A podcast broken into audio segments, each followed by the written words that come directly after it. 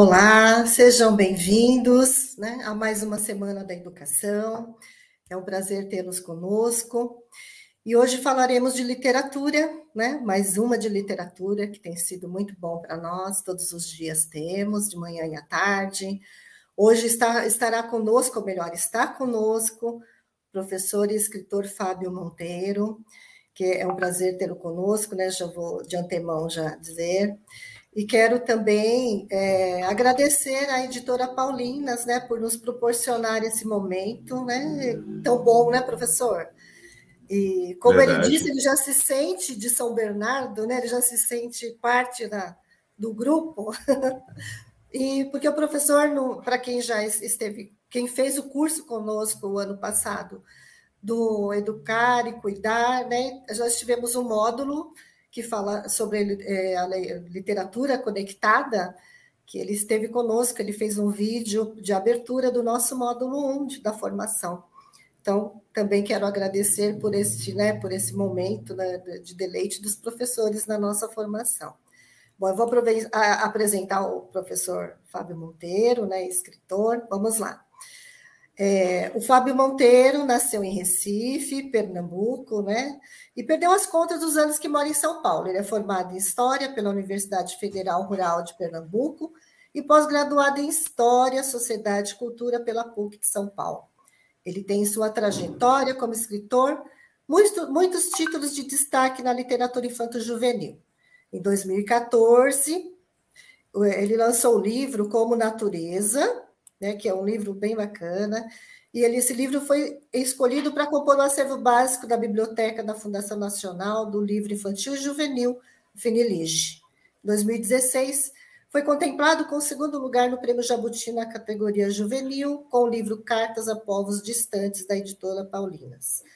Os, os livros Sertão, editora Paulinas, A Menina que Contava, Como Natureza, pela editora Abacate, foram selecionados para compor o catálogo da Feira Internacional de Bolonha, na Itália. Em 2018, ele lançou os livros Eu Não Sou Não, pela Gato Leitor, e Histórias Sopradas ao Vento, pela editora Paulinas, sendo que com este primeiro ele ganhou o prêmio Cátedra Unesco de Leitura da PUC-Rio, categoria Seleção 10. Fábio conta histórias verdadeiras para os seus alunos, mas inventa algumas outras que se tornam verdades por meio da literatura para infância e juventude. Então, professor Fábio, agora é com você. Seja bem-vindo. Josi, muito obrigada por essa, essa apresentação bonita. É sempre muito emocionante, né? A gente ver a nossa trajetória dita por, por outras pessoas. Eu estava dizendo a Josi que é muito legal, né, a gente poder retornar para espaços em que a gente se sente à vontade, se sente como se fosse um puxadinho do nosso quintal. E, e São Bernardo do Campo tem sido isso, porque já é minha quarta vez que eu tenho encontros significativos com leitores, com educadores. A primeira aconteceu quando eu iniciei a minha carreira como escritor de literatura para infância e juventude, e eu fui convidado para a feira de São Bernardo do Campo do Livro, uma feira lindíssima que aconteceu e que não sai da minha memória. E depois eu tive mais duas vezes com os educadores em momentos diferentes, né? Um primeiro momento também de forma presencial. Depois eu, fui, eu, eu retornei para São Bernardo do Campo numa situação de uma gravação de um vídeo remoto e agora eu estou com vocês de forma online o que é muito significativo porque cada momento de retorno é uma nova experiência né, com o leitor e com o professor. É um novo acontecimento e a gente aprende a lidar com essas experiências diferenciadas nesse novo momento e a gente passa a ter consciência sobre isso também.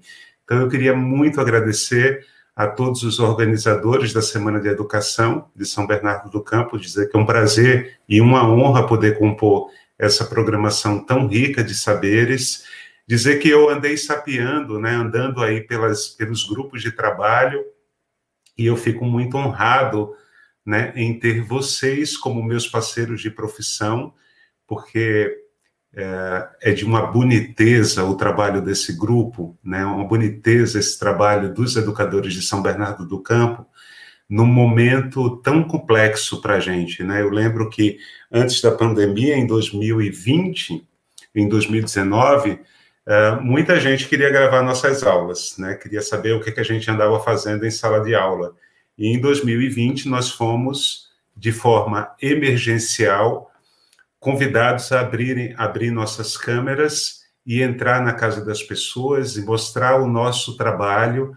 E isso gera um processo muito significativo de respeito ao que nós fazemos, porque a nossa comunidade passou a conhecer de perto todos os nossos desafios, toda a complexidade dos nossos conteúdos, todas as nossas estratégias didáticas para que cheguemos aos nossos alunos e que a gente não é, não, não, não impedisse né, o processo de aprendizagem, de leitura, de formação é, significativa que os nossos alunos têm o direito a ter. Então, é, esse processo pandêmico ele gerou na gente uma busca por nossas potencialidades, né? muito mais do que as nossas fraquezas, porque nós somos educadores em um país onde precisamos nos reinventar a cada momento. Uh, fizemos isso na pandemia, né? criamos situações de reinvenção e demos conta de uma forma muito competente de ser professor e do processo de formação leitora e também de uma série de conteúdos que os nossos alunos aprenderam, não só conteúdos conceituais, mas, sobretudo, conteúdos éticos, de responsabilidade, de compromisso, de valores, de emoções, de experiências diversas que só a escola é capaz de provocar em nossos alunos e na gente também, como, é, como, como pessoas que aprendemos quando ensinamos. Então, é uma honra muito grande esse processo né, de, de convite, de, desse aceite, dessa relação que nós estabelecemos a partir desse encontro. E eu espero que essa manhã, né, esse, esse momento que nós, é, que nós estamos fazendo juntos, e eu pensei, gente, num momento exatamente juntos, tá? Eu não pensei em ficar falando aqui sozinho, então eu vou utilizar alguns recursos, vou convidar vocês para que a gente possa papear de forma coletiva, e aí tem algumas surpresas aí que a gente vai encontrando formas de, de conversar e de fazer juntos e de trocar, sobretudo, né? Porque a escola é um lugar de troca, e eu espero que a gente possa trocar bastante aqui nesse nosso encontro. Então, eu vou projetar aqui uma tela, né? Inicialmente, na pandemia, é, eu, eu não só me ressignifiquei como escritor, porque também os meus textos caminharam por formas diferentes e as minhas preocupações também né, foram, foram bebendo de outras provocações, mas eu me ressignifiquei como educador também. Né? Eu saí da pandemia como professor de história, eu já tinha atuado como coordenador pedagógico há, há, um bom tempo antes de ser escritor, e na pandemia eu fui convidado para fazer a gestão de projetos de leitura e de bibliotecas na escola que eu atuo. E ao longo da pandemia eu me tornei diretor pedagógico. Então, vocês imaginam, né, a complexidade da pandemia nesses direcionamentos que a gente vai encontrando e nos desafios, né, que a gente que a gente vai sendo convocado a dar conta deles. Então, vou falar um pouco desse lugar de escritor, desse lugar de alguém que, em plena pandemia, eh, pensou projetos de leitura para a escola, mas também esse lugar de diretor pedagógico, né, nesses alinhamentos curriculares que a gente precisa fazer né, na escola que a gente atua no chão dessa escola. Então, eu escolhi aqui para iniciar o nosso bate-papo uma imagem do meu livro que eu lancei na pandemia, que é a história de uma senhora, uma senhora muito é, uma senhora que não envelhece, né, uma senhora que é senhora, eu acho que ela é senhora desde o começo, desde o nascimento dela, Dona Joanita. É, eu lancei esse livro pela editora de cultura e ela traz aí uma imagem, a Elma fez uma imagem muito significativa, né, que é uma imagem na época que ela era senhora na, no período medieval, porque ela vai sendo senhora ao longo de vários momentos da história, e a gente sabe que nesse período medieval, né, a gente tem aí uma, uma leitura que muitas vezes a ciência ela foi ocultada por um, um lugar de, de ausência né, de luz, né, não, não se colocava, algumas pessoas foram perseguidas, e Dona Joaneta sai com seu candeeiro, né, com um pingo de luz para iluminar a sua noite escura, e eu acho que foi um pouco isso que aconteceu no período pandêmico, né, a gente, nós abrimos as nossas janelas, muitas vezes essas janelas estavam todas escuras para a gente, e a gente foi tateando um pouco como é que a gente poderia garantir minimamente, ou até mesmo de uma forma muito atrevida, muito ousada, caminhos de experiências de leituras para provocar os nossos alunos e também, muitas vezes, os seus familiares, né? porque muitas das nossas aulas não foram assistidas só por nossos alunos, foram também assistidas por seus familiares.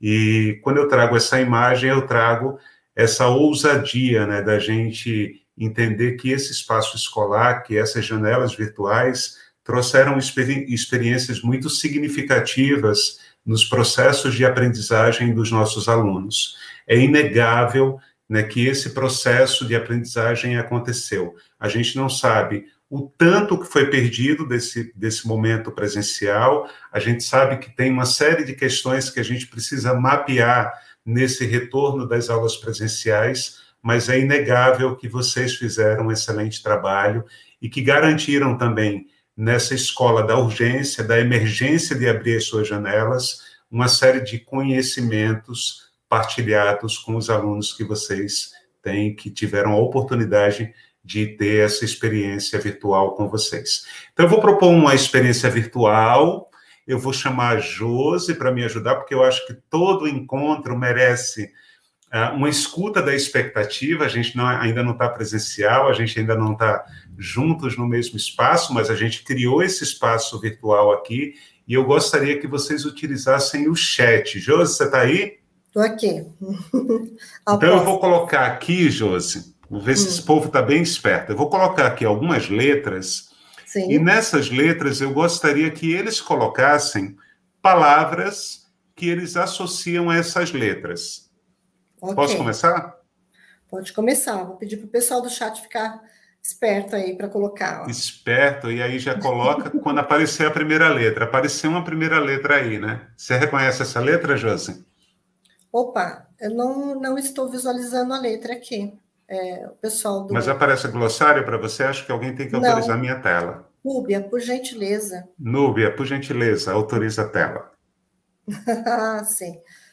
Aí, Reconhece essa letra? A letra E. Tem no seu nome? Tem. Tem? Ah, uhum. tem no seu nome. No começo ou no final? No meio e no final. Ah, no meio e no final, entendi. E uma, uma palavra que se associa a essa letra? Uma palavra que gere uma expectativa desse encontro para você. Que gere expectativa para mim com a letra E? É. Hum, deixa eu ver. Emocionante. Emocionante, olha que bonito, emocionante. Emocionante é uma boa palavra, eu gosto dela. Apareceu outras, outras palavras aí, Josi, no chat? Vamos lá, gente. Será que já apareceu? Pessoal está colocando. Deixa ah. eu ver aqui ah. também. Apareceu, ó. Peraí. Esperança. Excelência, especial, empatia, escola. Que legal. É, tem ensino, evolução, olha, tem bastante energia, escolha. Energia precisa ter, viu? É. Energia precisa ter. Estrada, experiência, escuta. Olha, olha quanta palavra. Nossa, o pessoal tá, olha. Tá, tá bem, tá afinado, hein? É, entendimento. Muito bom. Olha, Apareceu mais alguma? Extraordinário. Extraordinário. Especial. Entusiasmo. Entusiasmo. Olha como as expectativas vão mudando, né? Que legal. Essência. Essência. É. Envolvimento. Envolvimento. Emoção. Emoção. Olha que legal. Espetacular. Expectativa, encantamento Também. Não mudou nada aí? Não apareceu nada diferente na tela? Não. Mas apareceu alguma coisa diferente para você? Para mim, só apareceu um, um i lá no em cima no cantinho. Ixi, o que, que, a gente faz com esse? O que a gente faz com esse i? Boa pergunta. O que, que a gente faz com esse Então, o que a gente ah, ó, apareceu a Margarete. Olha a Margarete, espertíssima aqui, ó. Inovar, olha a Viviane. Oh, inovar, muito bem. Nova, olha, são outras palavras, olha aí. Outra, olha, olha como inovar está aparecendo, gente. Inspiração, imaginação, informação. É, iluminado. Interi olha, interior. Olha como essa palavra é grávida de sentido, né? Porque pode ser algo que está dentro da gente, mas também pode ser o território, né? Exato.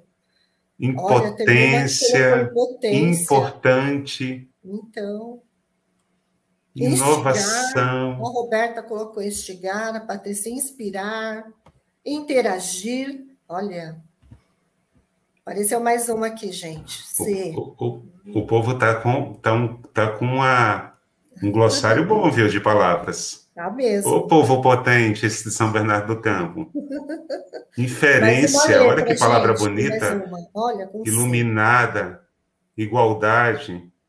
Olha lá, já apareceu. Coragem, compromisso, capacidade, conhecimento, compreensão.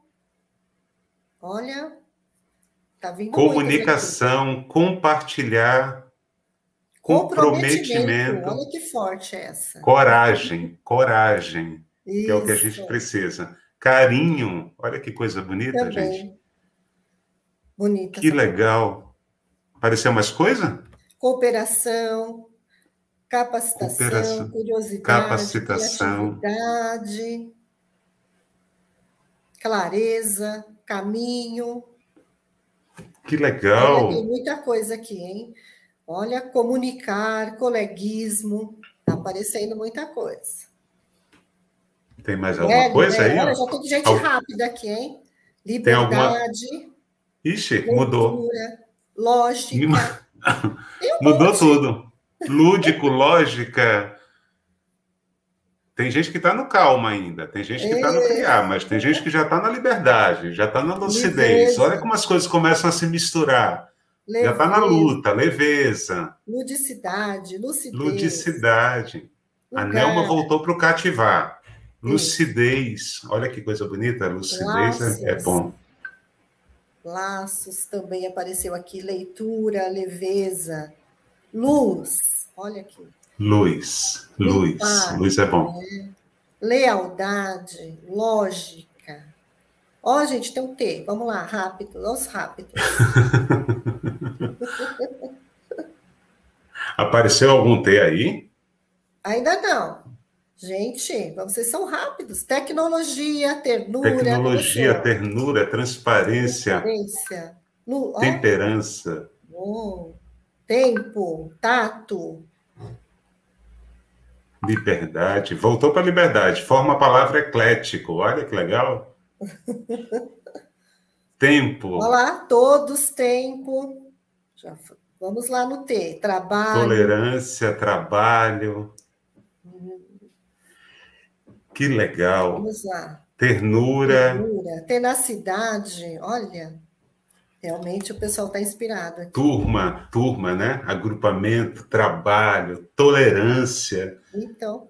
Nossa, mas olha que experiência legal, né? A gente, traba... a gente brincar com as palavras, Josi. Isso. Porque a gente está montando um glossário aqui grande, né? E talvez se a gente fizesse isso com as crianças, ela se perguntasse: mas o que é tolerância?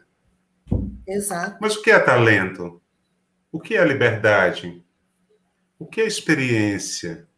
O que é o toque? O que é o ter? O que é tenacidade? Olha que palavra bonita, olha que sonoridade. Exato. O que é trabalho? Talvez isso, como um rizoma, né, pudesse desencadear uma série de pesquisas em dicionários, em conversas com os pais, em conversas na rede. E foi exatamente isso que aconteceu quando eu fiz essa, essa primeira experiência com crianças muito pequenas. Porque elas começaram a dizer palavras que muitas vezes não eram de domínio de todos. E a gente aprendeu a brincar um pouco com os significados, os sentidos e essa experiência da brincadeira com a palavra, com a sonoridade, com essa ideia de que as palavras elas podem estar grávidas de muitos sentidos. Que experimentar, como a Letícia colocou aqui, pode significar o experimento em si, mas pode significar se jogar na vida, entender o acontecimento, olhar a vida como se ela trouxesse para a gente, a cada momento, uma nova novidade. Que mesmo as experiências virtuais, como essa que está acontecendo, ela traz em si uma novidade, a novidade do ineditismo. A gente nunca sabe o que vai acontecer quando a gente abre as nossas janelas ou quando a gente encontra o outro, porque a gente não está sozinho nessa. Essa relação do grupo, essa relação com o grupo, faz com que a gente tenha experiências diferentes, mesmo quando a gente planeje absolutamente tudo de forma intencional.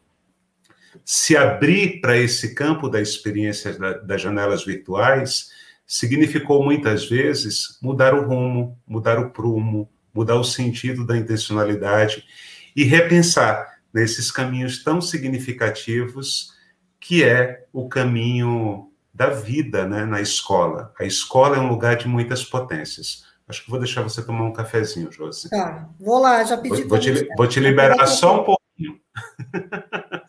Porque o bem da verdade é que essa brincadeira que a gente acabou de fazer aqui, que vai aquecendo um pouco né, as nossas relações, ela fa... e as palavras continuam aqui, né? As palavras grávidas, em muitos sentidos, elas continuam aqui. O que é uma delícia a gente brincar com elas e, e, pensar em inúmeros caminhos para que ela possa, como um rizoma, como eu falei, né, onde o rizoma em si não é uma não, não é uma planta que tem uma raiz, né, que traz em si uma raiz, mas ela traz a imbricação de várias raízes que vão se contorcendo entre elas e criando pontos de interseção. Então, o quanto a gente pode transformar essa brincadeira inicial que fizemos aqui numa série de investigações para as crianças, numa série de relações, né? Porque partindo da letra, elas vão fazendo associações com palavras que têm relação com essa letra, e essa brincadeira também está num campo muito significativo da leitura e da literatura, e por que não das brincadeiras em campos da infância. É muito legal, porque assim, toda vez que eu faço essas brincadeiras que começam a aparecer essas palavras aí que são trazidas pela coletividade, eu lembro de um lugar muito especial para mim, que é um lugar muito fértil na minha memória, que foi aquele meu quintal, meu quintal lá na periferia de Pernambuco, do Recife, né, aquele quintal amplo que tinha uma terra fofa. E nessa terra fofa, meu pai e minha mãe plantavam pé de abacate, manga, jambo, banana, é, caju, caju da terra. E aí algumas pessoas falam assim: nossa, mas no seu quintal tinha tudo isso, você era um privilegiado. Não, minha gente, era pura subsistência. Era dali que vinha os nossos alimentos para alimentar o corpo e pensar sobre né, esse lugar tão significativo que é o lugar da nossa sobrevivência. Então, meu quintal era um quintal fértil de muitas plantas e muitas árvores. E nesse quintal do chão muito fofo, dessa terra que entrava por entre os dedos, que eu chamava todos os meus amigos para brincarem comigo nesse quintal, uh, tinha uma extensão. O quintal era uma extensão da minha casa. Minha casa era feita de um, de um cimento né, vermelho. Não sei se na casa de vocês era assim, mas tinha um cimento pintado. E esse cimento vermelho, na verdade, minha mãe gostava muito de lavar a cozinha. Esse cimento às vezes soltava tinta, então esse chão era meio vermelho, meio cinza, e essa água meio avermelhada, ela fazia um caminho em meandros que ia até aquele quintal que tinha aquele chão de terra fofa, com aquele pé de manga, aquele pé de caju, aquele pé de abacate, aquele pé de jambo. E nesse chão meio vermelho, meio cinza, tinha uma família. Uma família composta pelo meu pai, pela minha mãe e pelos meus sete irmãos, e eu.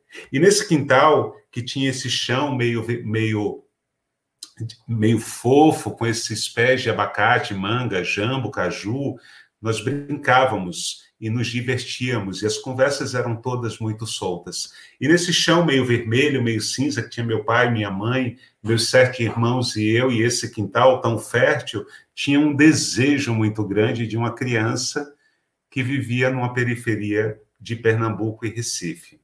Naquele tempo, minha gente, todas essas palavras que vocês citaram aqui me, me, me acompanhavam, mas o que eu queria mesmo era um quarto só meu.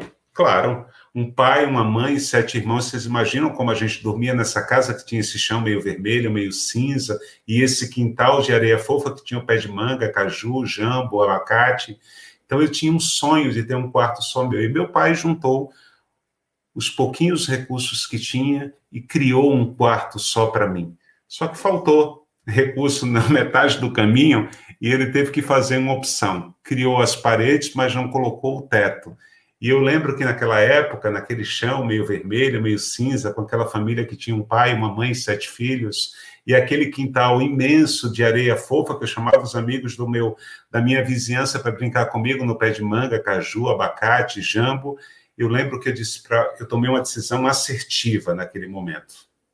Eu disse para eles: Recife é uma cidade que tem um sol muito quente e uma lua muito grande, e o céu é cheio de estrelas. Eu vou dormir nesse quarto sem teto.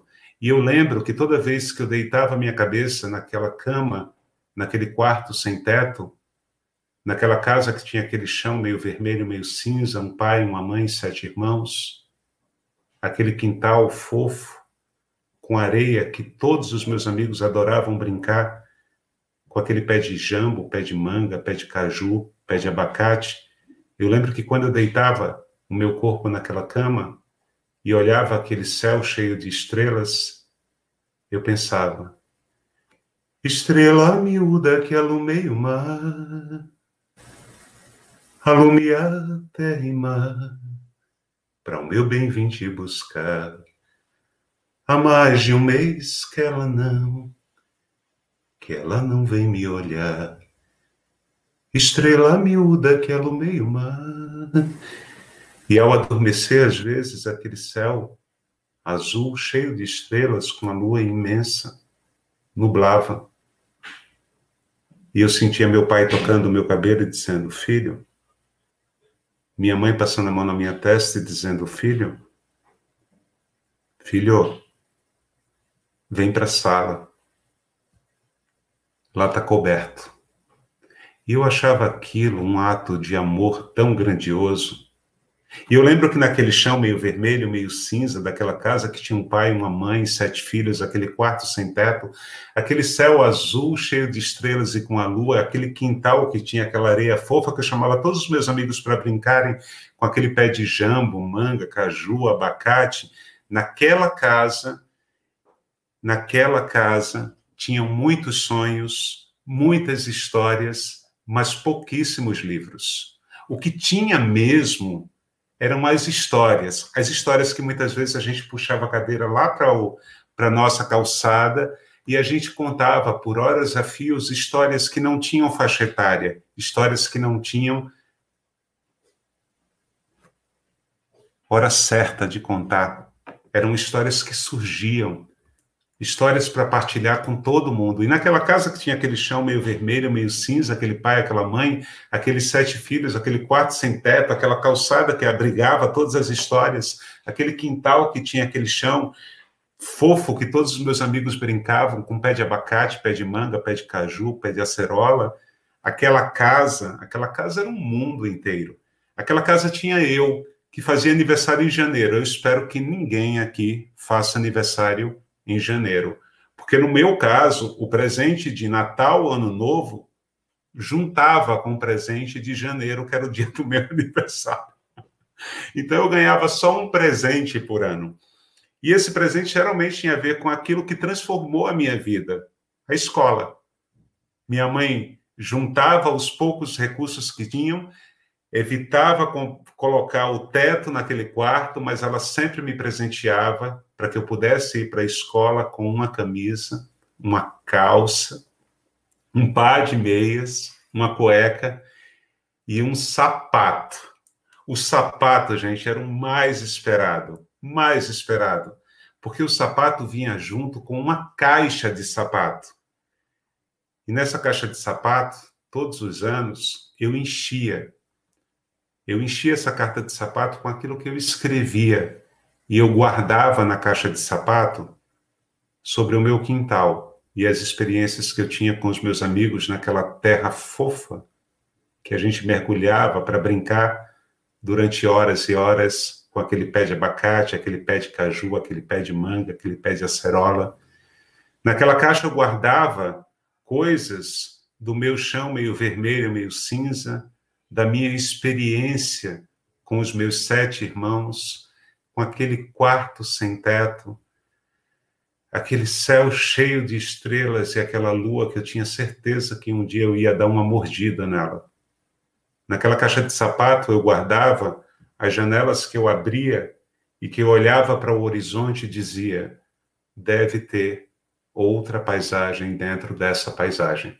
Naquela caixa de sapato eu guardava uma série de desejos, uma série de emoções, uma série de sentidos, palavras grávidas, palavras cheias de sentidos, poesia. Poesia que muitas vezes nascia dentro de mim num terreno bem árido, bem duro, mas que brotava, brotava como esperança, brotava como se fosse uma experiência de viver a vida como um acontecimento. E aí eu tenho uma proposta, que eu contei essa história toda para vocês, para que a gente vivesse uma outra experiência aqui. Josi, você tem como colocar aquele link aqui naquele comentário? Porque agora eu gostaria que vocês, baseado nessa história que eu contei para vocês, escolhessem. Já chegou aqui o link? Rúbia, você coloca o link, por favor? Ah, entrou um link aí de uma ferramenta muito legal que a gente que eu utilizei muito na pandemia, e eu gostaria que vocês escolhessem três palavras que vocês guardariam também dentro dessa caixa de sapato que tem a ver com esse momento que vocês vivenciaram na escola, que foi um momento muito significativo, eu tenho absoluta certeza, e eu gostaria que vocês se utilizassem dessa ferramenta aí. Deixa eu ver se vocês estão rápidas aqui, rápidos. Ainda não. Não apareceu nenhuma palavrinha para mim ainda. Mas eu estou aqui, ó, esperando. Isso, colocar o link aí. É só clicar no link, aí vai abrir uma tela para vocês e vocês podem colocar três palavras no link, tá? Nessa, nessa ferramenta. Porque aí vocês vão ter uma surpresa fenomenal, incrível que vai mudar a vida de vocês. vai mudar a vida de vocês, eu tenho absoluta certeza. O Tiago, coloca no, no, na ferramenta. Deixa eu ver se. Ó! Oh, menino, como mágica tá aparecendo aqui as palavras.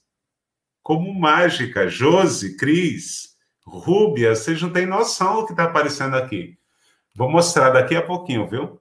Porque o negócio está bom demais. Vou, já quero, já, já, vou, já posso mostrar, Josi? Já vou mostrar aqui, hein? É. Pode mostrar, vamos ver o que o pessoal colocou aí. Você imagina que eles colocaram o quê, Josi? Uma caixa de sapato? Hum, é, uma caixa sei. de sapato. Cabe o quê? Tanta coisa que pode guardar. Olha, eu guardei muito. Eu, sabe o que eu guardava? E guardo ainda de vez em quando eu faço isso? Caixa de sapato documentos. Do... Sabe o que, é que eu guardei uma vez? Um dinossauro. Dinossauro? Uh. É, um dinossauro. Cabe dentro da caixa de um sapato. O que mais caberia dentro da caixa de sapato? É mesmo, gente. O que caberia numa caixa de sapato? O que, que será caberia? O que será que eles colocaram? Bora ver? Vamos. Bora lá. Ó. Você autoriza, Rubia? Tá aparecendo para você? Eita. Nossa, Olha que coisa é interessante, isso? gente. É, eles colocaram feijoada, amigos, medalha, cachorro, gatos, sabonete. Sabonete. Ouro. Ouro! ouro, Josi. Tem gente Nossa, que está querendo levar ouro. distribuindo aí, eu quero. Tablet, milhões. Tem gente que está aí interessada em milhões. Você sabe que nessa ferramenta, quanto maior o nome, significa que mais gente colocou. Olha quanta gente colocou macarrão. Nossa, realmente, hein? Vacina, gente, também. Ó. Vacina, celular, computador. Tá meio estranho, não tá? Essa nuvem de é. palavras. Será que essa nuvem. caixa de sapato. As pessoas que estão aqui conosco se reconhecem? As pessoas se reconhecem nessa nuvem de palavras, sei lá, medalha, amigos, avô. Será que tem gente que, que colocou alguma palavra que não está aqui? Computador, computador. O povo quer levar trabalho para a escola, para é dentro da, da... será aula, estojo. Está com um pouquinho, tá com um pouquinho de delay, o povo ainda está falando do cheiro de caju. A Juliana é. disse não, não tem a minha palavra aí nessa nuvem. Mais alguém, gente? Canetinha, lápis de cor, giz de cera. Vocês se reconhecem nessa nuvem de palavras aqui?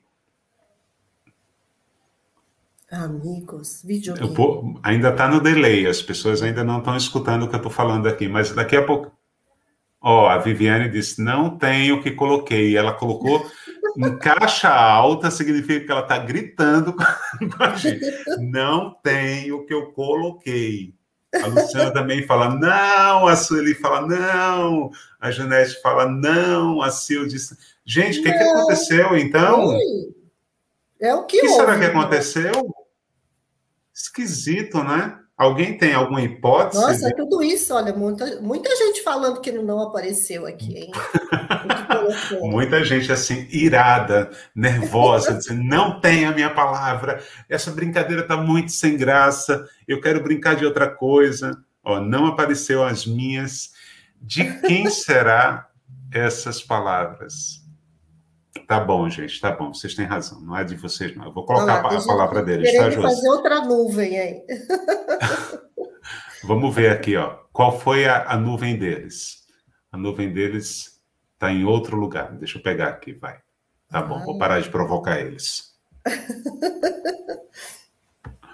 Olha a nuvem deles, Josi. Olha o tamanho dessa nuvem. Mostra aí pra gente.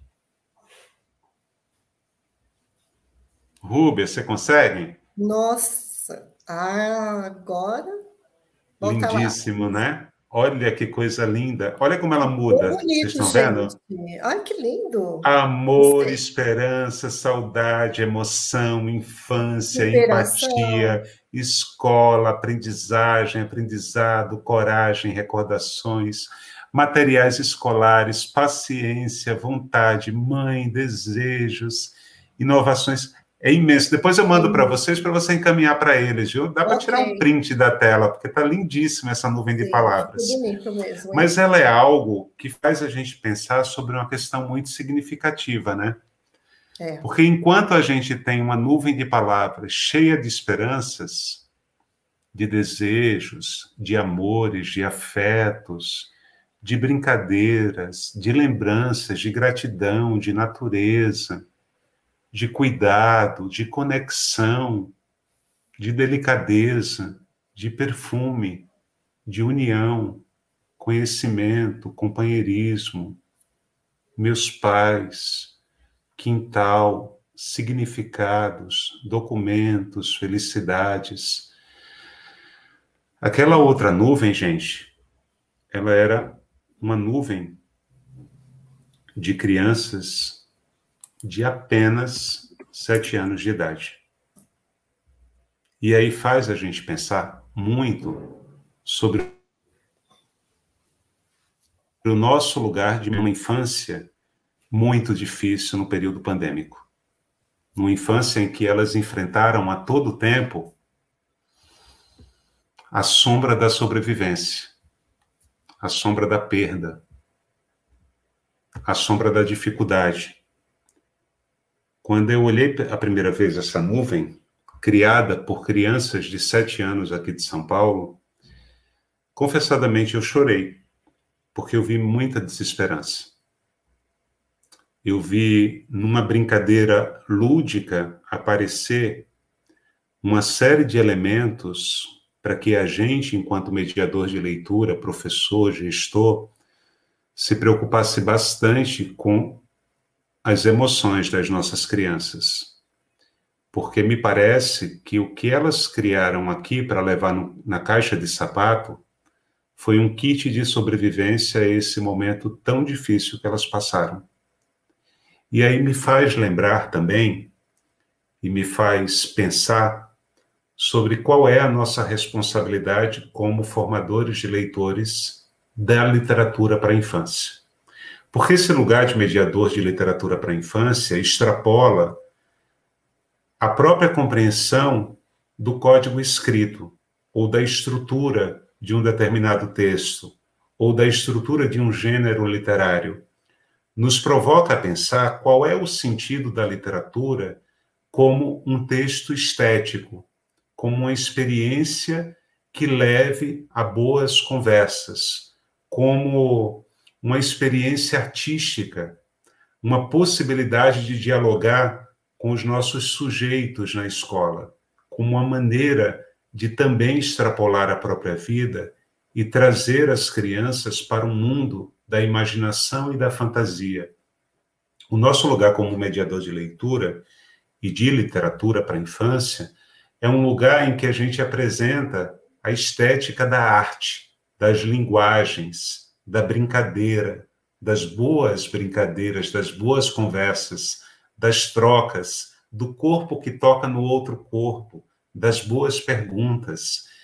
E aí, quando a gente se depara com uma nuvem de palavras como essa, tão dura, a gente precisa pensar um pouco nesse lugar da gente como mediador de leitura e em que tipo de provocações a gente calca o nosso trabalho, ancora a nossa ação como educadores que pensam a infância nesse lugar da magia, da fantasia.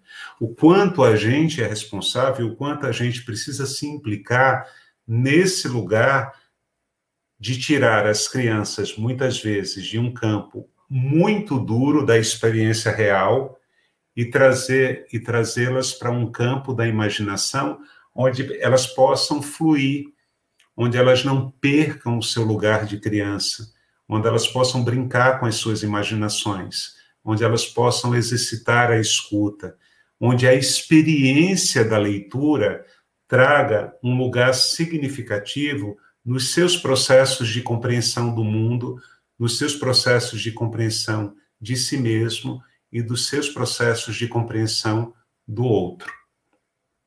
Ter uma nuvem de palavras como essa que vocês colocaram e que muitas vezes eu fiz essa mesma experiência com outros educadores e que trazem a leveza, a beleza, a esperança também desses encontros, dessas palavras cheias de sentidos e grávidas de esperança, e comparar com outras palavras que muitas vezes são tão duras para essa infância e que demonstram e que mapeiam um pouco o lugar, do, o lugar que precisamos atuar, o território que devemos atuar. Uh, um território que muitas vezes se apresenta de uma forma muito árida, muito seca, mas que com a experiência, o contato com a leitura e com os livros literários, ele se torna mais leve, mais brincado, mais aconchegante, mais, mais num campo do acolhimento, numa atitude afetuosa, que é a atitude afetuosa trazida também por essa experiência escolar tão significativa.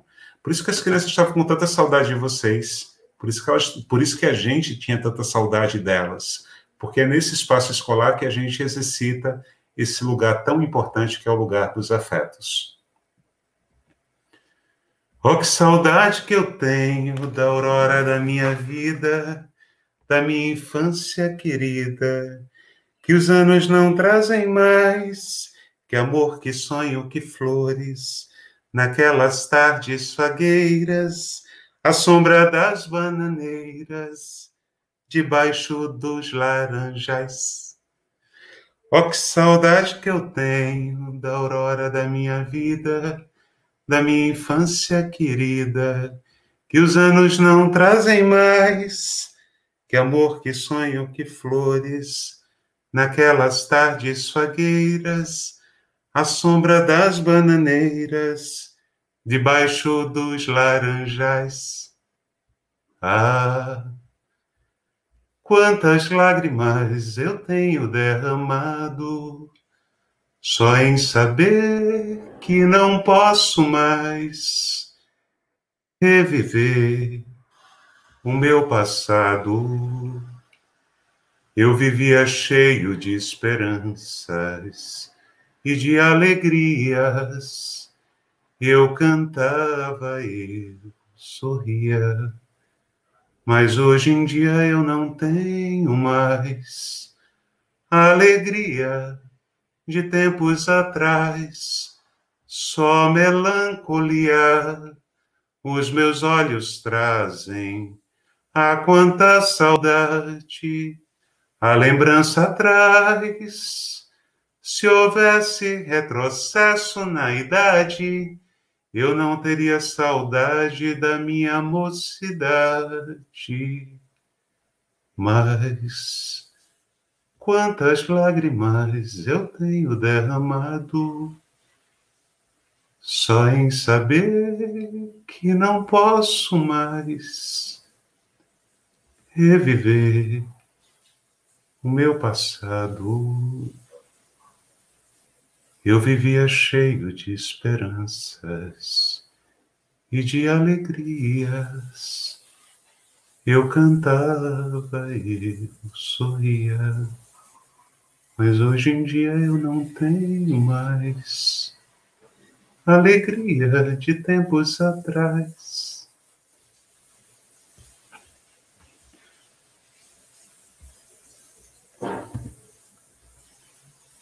Essa, essa experiência significativa com, com esse lugar, né, tão difícil e complexo que é a infância,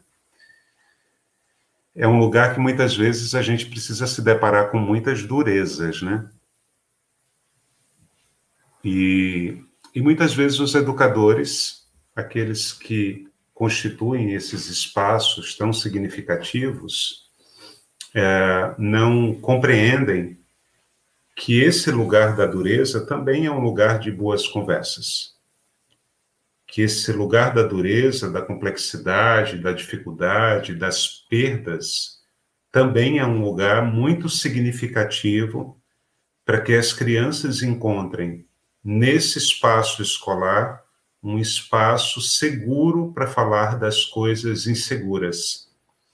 E na minha experiência pandêmica, com as minhas crianças, com as pessoas que eu tive a oportunidade de trocar, de conversar, de trazer à tona algumas experiências pandêmicas, algumas experiências de leitura, perdão, eu fui entendendo que o meu lugar como mediador de leitura não estava apenas em trazer um encantamento, mas de provocar as crianças a pensarem sobre as suas experiências é, significativas nesse campo que é o campo da literatura.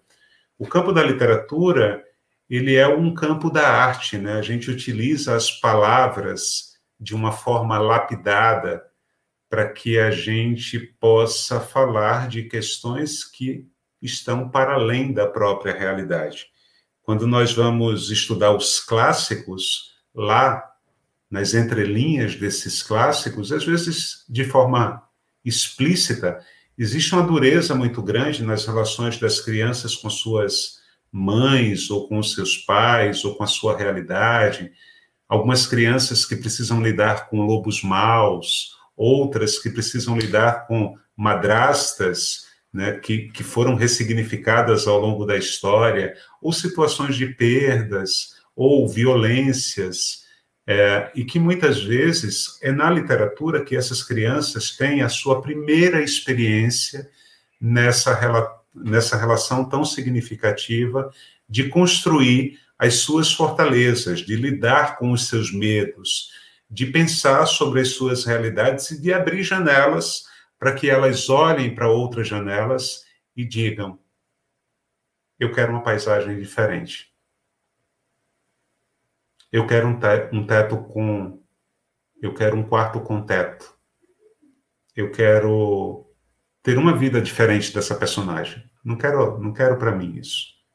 Eu consegui identificar nessa personagem que ela que ela não, não tem uma experiência muito legal com seus pais. Eu consegui identificar nessa personagem que ela tem, que ela sofre alguns abusos. Alguns adultos são mais é, são mais violentos com ela e eu não quero isso para mim. Mas eu me identifico com a história. Por que será que eu me identifico com essa história? Por que será que essa história mexe tanto comigo? Porque a gente precisa chegar à conclusão aqui de que, do mesmo jeito que a gente, enquanto adulto, não gosta de histórias bobas, as crianças também não gostam de ler coisas bobas. Elas gostam de ler coisas que representem elas, que falem delas, que falem para elas, que falem com elas. E as experiências de leitura no período pandêmico nos ajudaram a pensar um pouco sobre esse lugar tão complexo que é o lugar da infância. Então, eu sempre digo, sinalizo para aqueles que eu estou conversando, num papo muito tranquilo, que muitas vezes pensamos que nós dominamos muito esse campo da literatura, da leitura e da infância. E muitas vezes chegamos à conclusão, quando nos deparamos com uma série de situações, que precisamos estudar cada vez mais, porque são três campos de conhecimento muito complexos, muito complexos. A infância traz em si uma série de complexidades e uma série de necessidades para que a gente, enquanto professores e professoras, gestores de uma escola, entenda esse lugar como um lugar de pesquisa, de investigação, de aprofundamento, de mapeamento, porque não é qualquer pessoa que dá conta de trabalhar com o que nós trabalhamos precisa ser muito inteligente, precisa ser muito esperto, precisa ser muito estudioso para a gente dar conta das infâncias.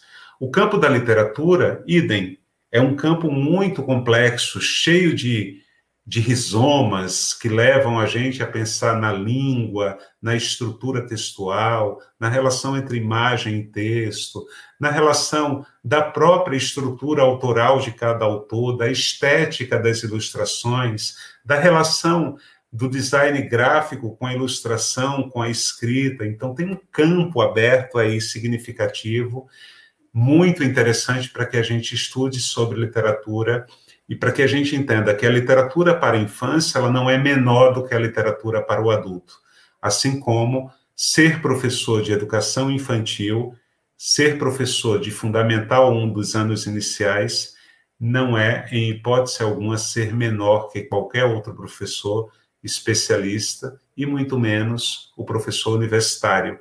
Nós temos campos de atuações diferentes, mas isso não mede a nossa competência isso não mede no, o nosso repertório.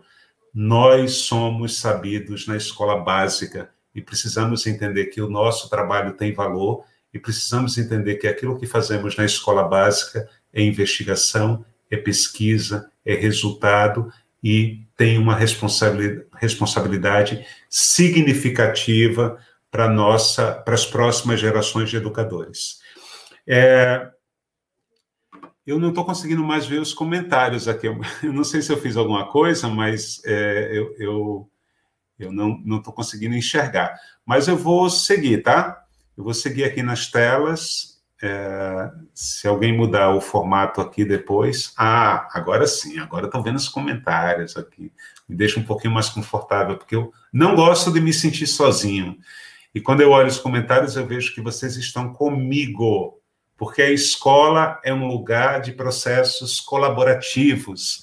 A escola só faz sentido quando a gente está junto, quando alguém pega na mão de alguém e diz: vamos juntos, vamos fazer, vamos fazer, vamos fazer, vamos fazer. Escola é isso, né? A gente tem uma ideia mirabolante e fala: poxa, eu vou fazer. Aí o outro diz: eu vou fazer contigo. Então vamos fazer junto? Então, essa história de fazer juntos é, é, é incrível. Josi, você está aí? Posso, posso dar continuidade? Sim. Vamos embora. Pode. Olha, eu vou falar uma coisa. Hoje eu já até chorei aqui, rapaz. Pelo amor de Deus. eu é também choro. Por... É muita delicadeza nessa sua apresentação. Está muito lindo. Eu, eu choro, Josi. Sabe por quê? Porque essas três últimas crianças aqui perderam a vida de uma forma muito violenta, né? Muito violenta. Pequeno Henry, a Ágata, o Miguel é, perderam as suas vidas, um em São Paulo, outro no Rio de Janeiro, outro em Recife, de uma forma muito violenta. É. E a gente comete muitas violências com, com as nossas crianças, né? E a escola é um lugar onde a gente tenta reparar essas violências. A gente não pode ser violento com as nossas crianças na escola.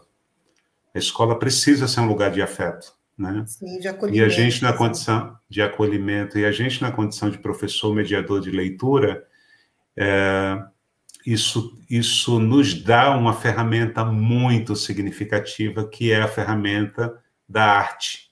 A literatura é arte, né?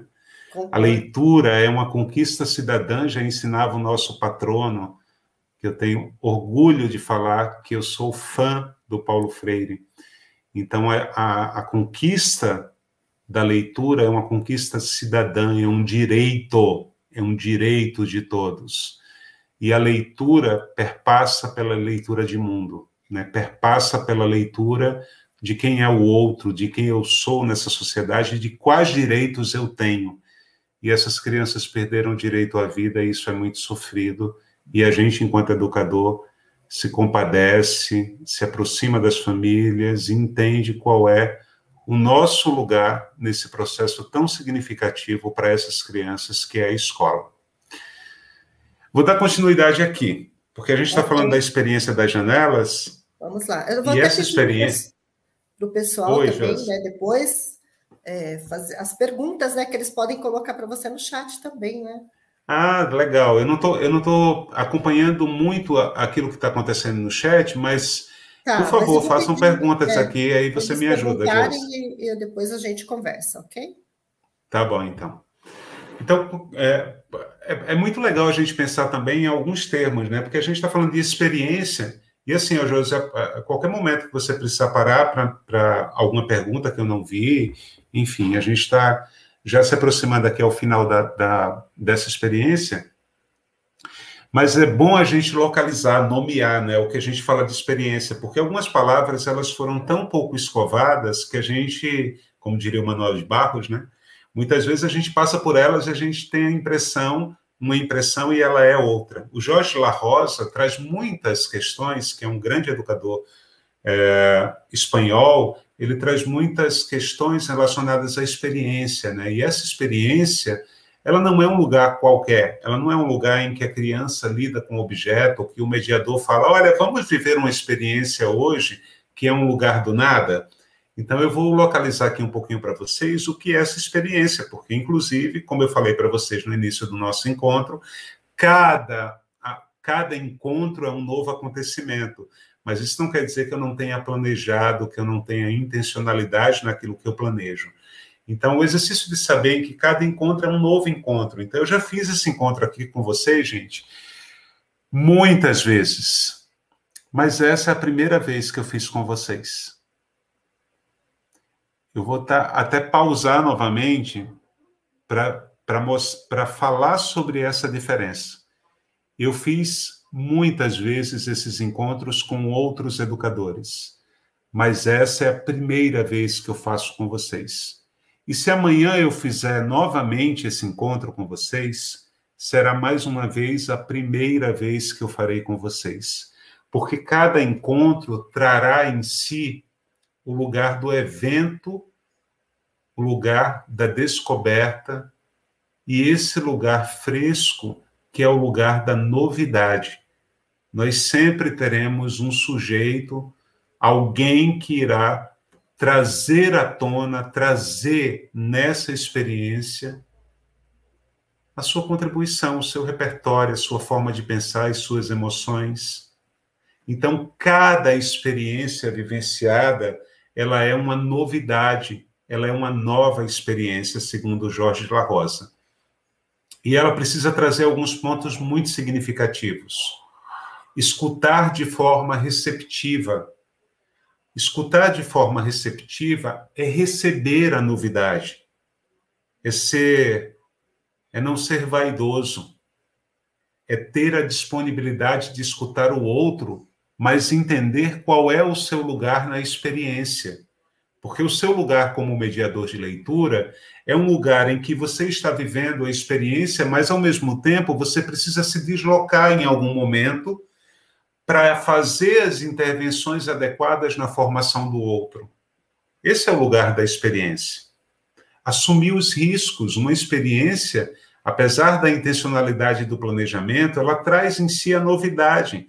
Então, a gente tem muitos riscos nessa experiência, a gente precisa ser maduro para transitar por esses riscos. Ora, uma criança chora, ora, uma criança traz uma, uma, uma nova memória, ora, uma criança traz a sua experiência encarnada de vida para essa experiência que está vivenciando, e esses riscos, que também não são pejorativos, não são ruins, é justamente entender que é, nós, nós temos um movimento da novidade.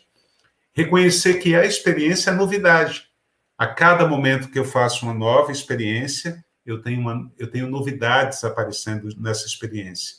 Embarcar na imprevisibilidade. Então, por mais intencional que eu seja, eu tenho que ter uma brecha para o imprevisível, para a novidade, para aquilo que vai aparecer no momento em que eu estiver lendo um texto, que eu estiver recitando uma poesia, que eu estiver provocando uma experiência de leitura, acalentar a incompletude. As crianças, elas são incompletas, imaturas. E quem não é, gente? Quem está completamente. Quem, quem, quem já se configurou humano e está na sua completude? Nenhum de nós, né? Só que quando a gente entende que as crianças têm as suas incompletudes, a gente não deixa de reconhecer que elas têm as suas potências, que elas estão tateando, que elas estão testando o mundo, que elas estão testando as boas histórias, que elas estão brincando com a palavra, com a imagem, que elas estão pensando sobre si, sobre o outro e sobre o mundo. Então, acalentar a incompletude é, é reconhecer que as crianças precisam de bons modelos e que nós devemos ser esses bons modelos. Mas não é, em hipótese alguma, desmerecer ou muito menos não reconhecer que elas são sujeitos potentes das suas aprendizagens. Viajar na aventura.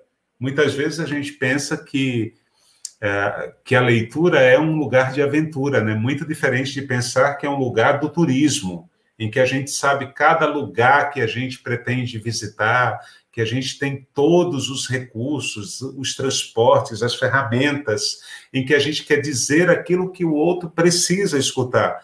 O lugar da, da leitura é um lugar da aventura. É um lugar que muitas vezes a gente vira uma página e a gente não sabe o que vai acontecer na outra página. Esse lugar que a gente vai descobrindo na própria viagem.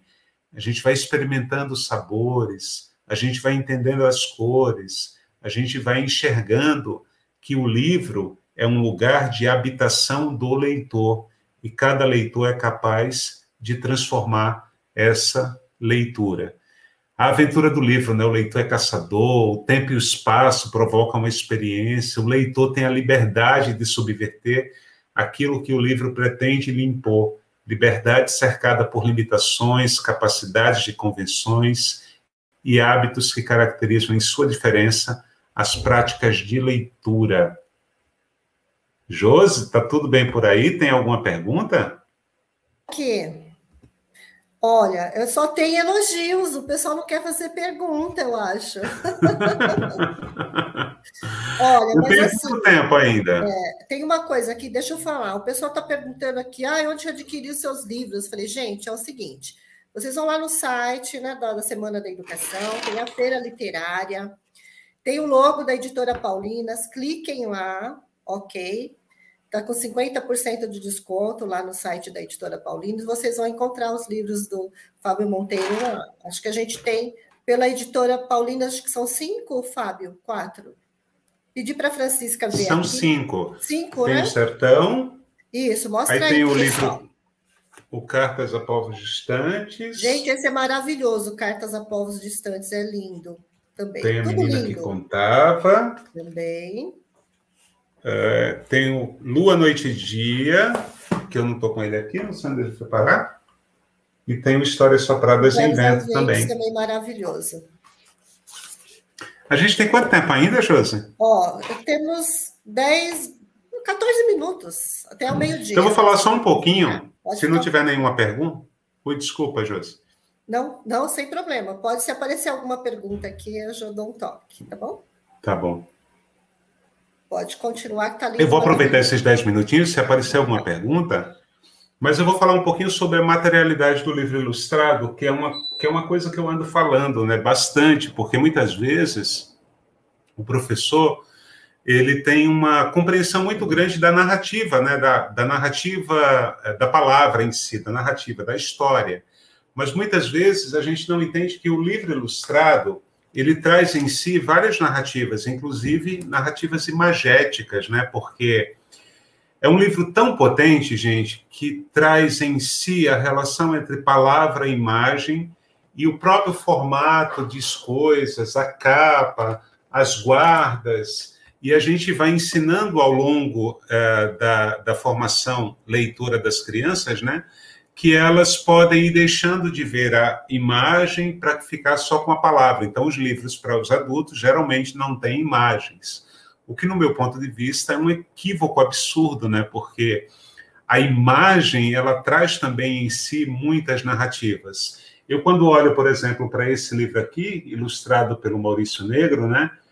Eu vejo muitas histórias que têm muita relação comigo, inclusive, porque eu sou um, um pernambucano, né, que não vivi no sertão, mas eu sou um pernambucano que vivi muito tempo em Pernambuco. Eu saí de Pernambuco aos 25 anos. E quando eu cheguei em São Paulo, eu enfrentei uma dura realidade que foi inclusive do mercado de trabalho me cobrando que eu modificasse o meu sotaque. Porque na época eu trabalhava com teatro, na época eu fui ser operador de telemarketing, eu vendi panela é, na madrugada, naqueles né, telefonemas que as pessoas faziam a ligação, então eu tinha que falar de um jeito que, segundo o meu supervisor, tinha que ser compreensivo para as pessoas que estavam escutando. Então, eu passei por uma série de violências aqui, é, de adequação né, do meu sotaque, para que eu pudesse ganhar o pão nosso de cada dia.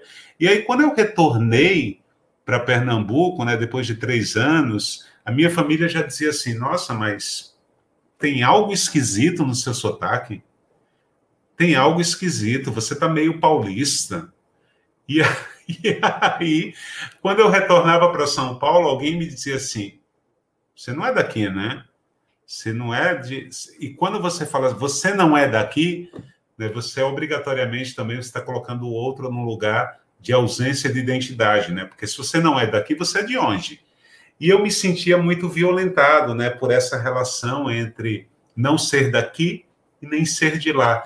E aí eu escrevi um livro chamado Sertão, para resgatar essa identidade, porque eu sou de um lugar, eu tenho uma identidade, e essa identidade, ela está aqui e lá, ela é uma construção histórica do Fábio, que transita entre o Nordeste e o Sudeste, e nesse sertão, quando chegou na mão do Maurício, ele modificou, né, na capa, porque ele deu um outro significado ao meu sertão ele colocou o ser tão, fortalecendo esse ser, né? De uma criança que olha um pássaro azul, de uma criança que tem contato com uma vegetação, com animais. Uma criança que todos os dias, quando abre a sua janela, vê essa paisagem de um chão duro, rachado, igualzinho ao rosto do sertanejo. De uma criança que toda vez que abre a sua janela, como se abre um livro, ela é capaz de enxergar, enxergar o vermelho, o vermelho de um sol quente que adentra a sua janela e um quarto e sala. Uma criança que olha o mundo e vê nessa paisagem um lugar que muitas vezes é um lugar de desesperança. Uma criança chamada Tonho, Tonho, que vive num quarto e sala, lá no sertão, e que toda vez que abre a sua janela e coloca a sua mão no rosto, porque aquele sol é tão quente, tão quente, que é capaz de capaz de cegá-lo. E aos poucos, pela fresta dos seus dedos, ele consegue enxergar aquela paisagem que é sua, aquela paisagem que o convoca para o seu protagonismo como criança. E aí, rapidamente ele abre a sua porta, a sua porteira, e ele vai caminhando, caminhando, caminhando, caminhando, caminhando, caminhando, caminhando, caminhando em busca de um rio. Um rio, um rio que ele vai caminhando, caminhando, caminhando, caminhando, caminhando, caminhando, caminhando, caminhando porque o rio mais perto dali é muito distante de lá. Mas ele vai caminhando, caminhando, caminhando, caminhando, até que ele encontra um rio. Um rio. Então ele pega o seu potinho de água, coloca na sua cabeça, ele vai caminhando, caminhando, caminhando, caminhando, caminhando, caminhando, caminhando, até chegar na sua casa, ele pega um pouco daquela água, e essa é a melhor parte da história. Ele bebe aquela água. Mas ele pega um pouco daquela água também e joga no seu terreno árido, ele pega um pouco daquela água e alimenta aquelas duas, três vaquinhas que estão por ali. Ele alimenta as suas plantas do sertão. Depois ele vai balançar o seu corpo naquela árvore esquelética, que é só dele, sentindo aquele vento quente que chega até ele. Depois, como um ritual de todas as manhãs, ele desce até sua janela e espera o seu pássaro azul. E ele vem passarinho de toda cor, gente de toda cor, amarelo, rosa e azul. Me aceita como eu sou. Aquele passarinho azul balançando suas asas naquele céu azul sem nuvens do sertão, pousa na janela do Tonho e olha para ele como se ele fosse único. E o Tonho olha para aquele pássaro como se ele fosse só dele.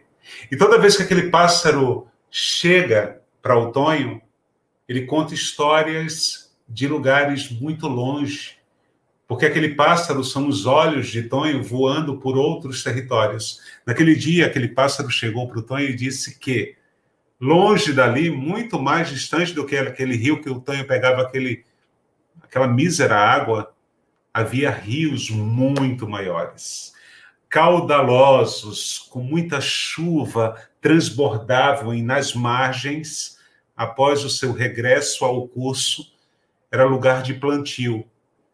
E toda a gente plantava nas margens do rio, e as árvores e plantas, cajueiros, abacateiros, manga, acerola, tudo crescia. E toda a gente tinha direito a comer. E toda a gente tinha direito a beber daquela água. E Tonho achou aquilo lindo e sonhou que um dia o sertão chegasse a chuva para que molhasse aquele rio para alimentar todas as árvores e todas as gentes. E aquele pássaro, sentindo que a sua missão tinha sido cumprida, bateu suas asas e voou naquele céu azul sem nuvens, porque pássaro gosta mesmo é. Ai, gente. Pássaro gosta mesmo é de voar. E Tonho ficou na janela, olhando aquele pássaro voar e esperando a chuva. Até que a noite chegou, ele deitou seu corpinho naquela cama de palha e afundou, sonhando com dias melhores. E no outro dia, Tonho fez a mesma coisa. Abriu a sua porteira, colocou a mão no seu rosto, andou, andou, andou, andou até o rio, pegou água, molhou o seu terreno, deu de beber apenas uma vaquinha. A outra pediu licença da história e saiu. Depois Tonho foi balançar o seu corpo naquela árvore esquelética e desceu para sua janela para esperar o seu pássaro. E naquele dia o pássaro novamente veio, balançando suas asas naquele céu azul sem nuvens, e contou mais uma história para Tonho. Que lá longe, depois daquele rio caudaloso, tinham árvores imensas com copas cheias de frutos, e Tonho achou aquilo incrível, porque suas, suas árvores eram muito esqueléticas. E ele sonhou que um dia a chuva chegasse naquele sertão e que molhasse aquelas árvores para que também elas pudessem dar frutos. E o pássaro bateu suas asas novamente naquele céu azul sem nuvens e foi para um lugar bem longe. Porque pássaro gosta mesmo é de voar. Então eu fico lá na sua janela, olhando o seu pássaro voar e esperando a chuva chegar, para que um dia aquele sertão tivesse outra paisagem, outro jeito, outras águas, outras árvores, outros frutos. Até que Tonho cansou, a noite chegou e ele deitou mais uma vez o seu corpo naquele, naquela cama de palha e dormiu, sonhando que um dia as árvores crescessem e dessem muitos frutos. No outro dia, a mesma coisa. Tonho abriu sua janela, aquele sol adentrou o seu quarto e sala, ele abriu o seu portão, caminhou, caminhou, caminhou até o rio mais próximo, pegou água, balançou o seu corpo depois naquelas árvores esqueléticas e desceu para esperar o seu grande pássaro chegar na janela. Até que ele veio, cambaleando, esquisito. Tonho olhou embaixo e viu nas suas garras lágrimas, nas suas penas ausência, no seu corpo sinal de guerra. E quando o pássaro pousou na sua janela, a única coisa que ele pôde fazer foi pousar os seus olhos como se faz com quem se ama. E isso aconteceu durante o primeiro dia, durante o segundo dia, durante o terceiro dia. Passarinho de toda cor, gente de toda cor, amarelo, rosa e azul me aceita como eu sou. Até que no quarto dia, no quarto dia vocês vão precisar ler o livro para saber o que aconteceu.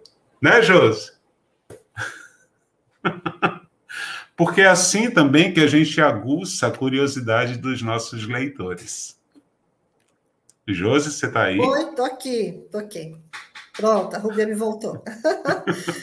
Fábio, que lindo. Olha, foi realmente maravilhoso essa, esse encontro. Eu tenho certeza que quem está aqui com a gente também, pelos comentários, também adorou. Tem gente aqui que está pedindo para eu trazer você de volta. É, bom, eu, eu Me chama que eu vou. e assim, muito lindo, viu? Quanta delicadeza, quanta poesia na sua fala. É, quantas lembranças boas você trouxe para nós da infância? Eu aqui, sabe, comecei a, a chorar. Eu falei, gente, que coisa linda. Minha, comecei a lembrar, porque eu sou pernambucana também, viu? Eu nasci numa cidade. Ei, sério? Alagoinha, é uma cidade pequenininha lá em Pernambuco.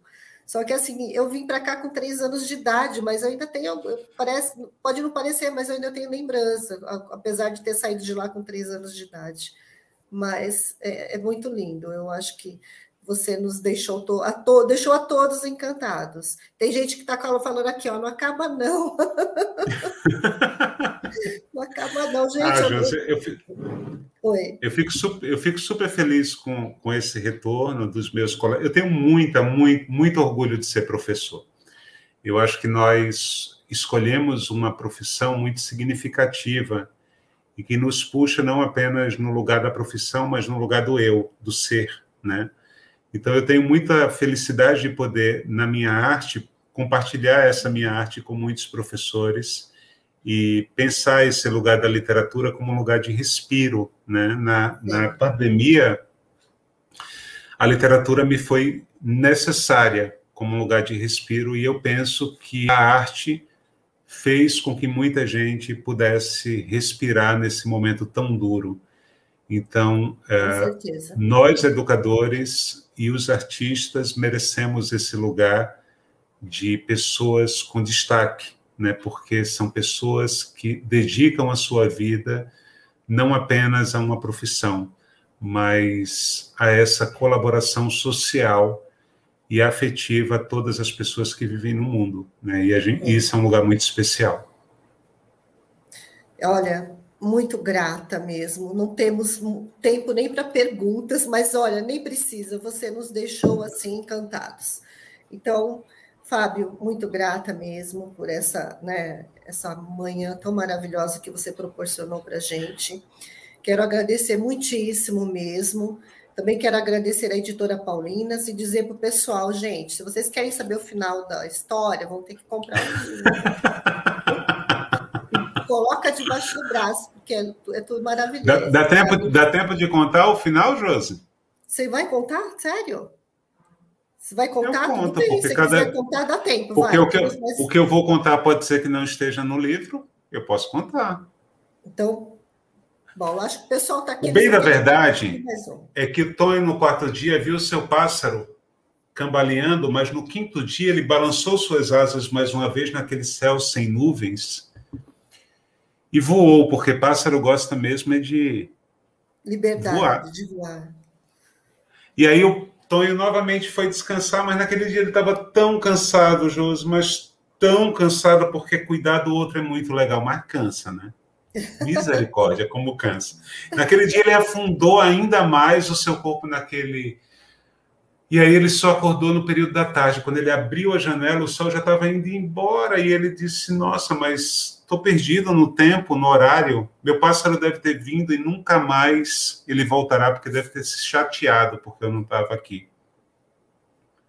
O bem da verdade é que o pássaro demorou muito mais tempo para voltar do que o Tom imaginava. Ele imag... O Tom imaginava, inclusive, que o pássaro deveria ter encontrado uma passarinha por ali e deve ter tido vários passarinhos e não queria mais saber dele.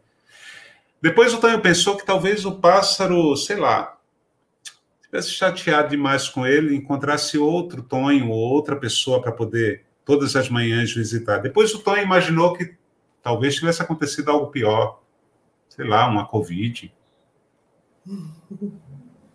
Sei lá. Mas o bem da verdade é que o Tonho foi foi entristecendo e ele nem tinha mais vontade de ir até o rio. E olhava para aquele céu sem nuvens por uma frestinha assim, sempre na esperança do pássaro, mas o pássaro não vinha. Até que quando o Tonho já não sabia mais o que era realidade, o que era fantasia, lá longe, Josi. Passarinho de toda cor, gente de toda cor, amarelo, rosa e azul me aceita como eu sou. E Tonho abriu a sua janelinha, quase não entendendo o que estava acontecendo, e aquele pássaro contou por que, que tinha demorado tanto para Tonho. E Tonho encontrou um pouco de força para abrir a sua janela, o seu portão e sair, porque quando Tonho chegou naquele lugar, que era à frente da sua casa, o pássaro tinha oferecido um grande presente para ele ao longo da sua trajetória, ele tinha trazido algumas nuvens para o Tonho. E Tonho.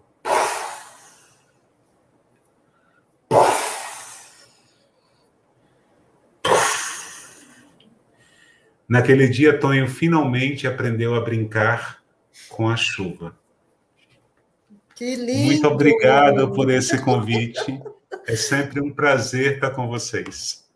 Prazer foi nosso, quero agradecer muitíssimo novamente, dizer que foi encantador.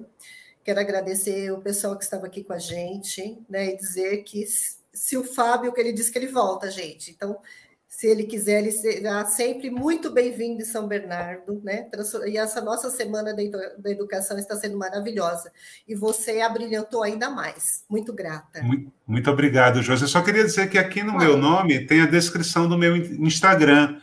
Ah, é, Para quem quiser acompanhar seguir, meu trabalho, ficar comigo nesse percurso, vai ser um prazer Eu vi que algumas okay. pessoas já adicionaram aqui no Instagram, mas gostaria Isso. de ter todas e todos vocês. Comigo. Na descrição também tem o um link aqui da editora, gente, que vocês podem entrar e adquirir também os livros do Fábio. Vocês vão amar. Muito grata. Gente, boa tarde para vocês. Tudo de bom. Fiquem com Deus. Fábio. Boa Semana da Educação. Um beijo em vocês. Muito obrigado.